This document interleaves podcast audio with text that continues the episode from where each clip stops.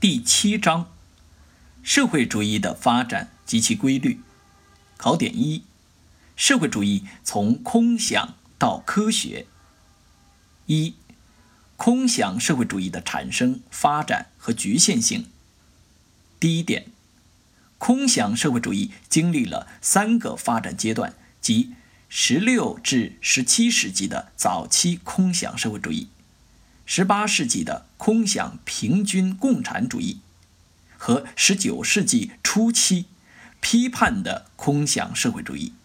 十九世纪初期以圣西门、傅立叶、欧文为代表的批判的空想社会主义是科学社会主义的直接思想来源。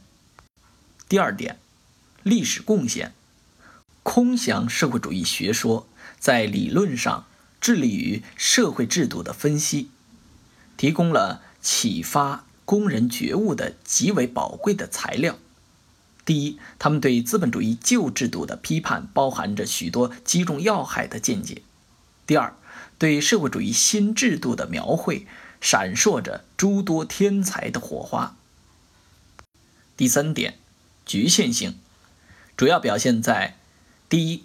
只看到了资本主义必然灭亡的命运，却未能揭示资本主义必然灭亡的经济根源。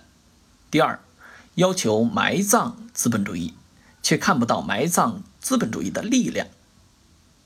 第三，憧憬取代资本主义的理想社会，却找不到通往理想社会的现实道路。二，科学社会主义的创立。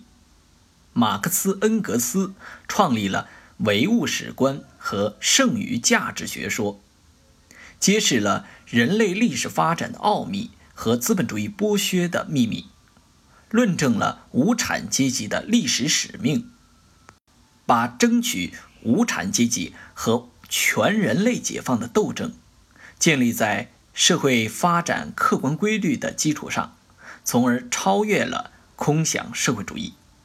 创立了科学社会主义。